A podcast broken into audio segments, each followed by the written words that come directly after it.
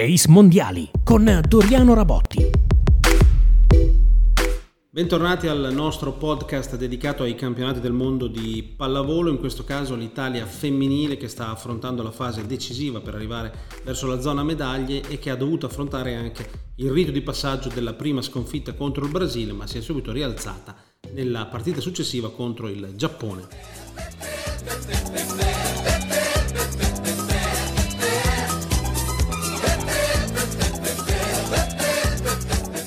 Trenino della festa è partito soltanto per il Brasile che aveva perso 3-0 contro le Azzurre nella finale di Nations League un paio di mesi fa e che invece è riuscito a vincere 3-2 nella prima gara della seconda fase al termine di una partita che ha messo di fronte soprattutto due grandi bomber in attacco. Eh, non è bastato alle azzurre né il carattere né una Egonu capace di mettere a terra qualcosa come 37 palloni mentre dall'altra parte Gabi ne eh, segnava 30 a quel punto con la sconfitta per certi versi indolore perché le azzurre erano l'unica formazione arrivata a punteggio pieno in questo girone,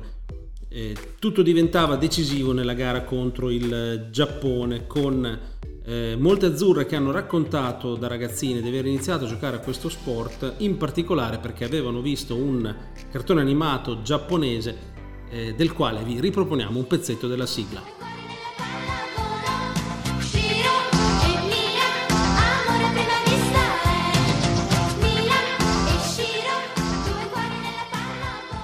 Mila e Shiro sono il cartone animato più famoso. Prima di loro in realtà c'erano state le due Mimimi, Mia Iwara e Mimi Midori, che è la pioniera del cartone animato sulla pallavolo. Eh, è stato un passaggio importante perché oggi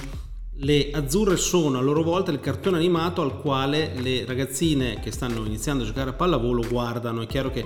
eh, si tratta di un uh, film con personaggi reali e non di un'animazione, però è molto importante il ruolo uh, di ispirazione che eh, la squadra di Mazzanti riesce ad avere nei confronti delle giocatrici del domani. Per quanto riguarda la partita contro il Giappone, dopo un inizio un pochettino tremolante, le azzurre sono riuscite a ritrovarsi e a vincere grazie a Silla che è stato un po' il collante di questa formazione, soprattutto in difesa. A questo punto la squadra di Mazzanti è attesa venerdì dalla sfida contro l'Argentina e poi sabato da quella contro la Cina, però la vittoria contro il Giappone ha rimesso in ordine la classifica e quindi la possibilità di arrivare ai quarti di finale senza grandi problemi è ancora assolutamente in piedi e possiamo dire che alla convocazione di Mila e Shiro le azzurre hanno risposto con una prova degna di un altro grande cartone giapponese.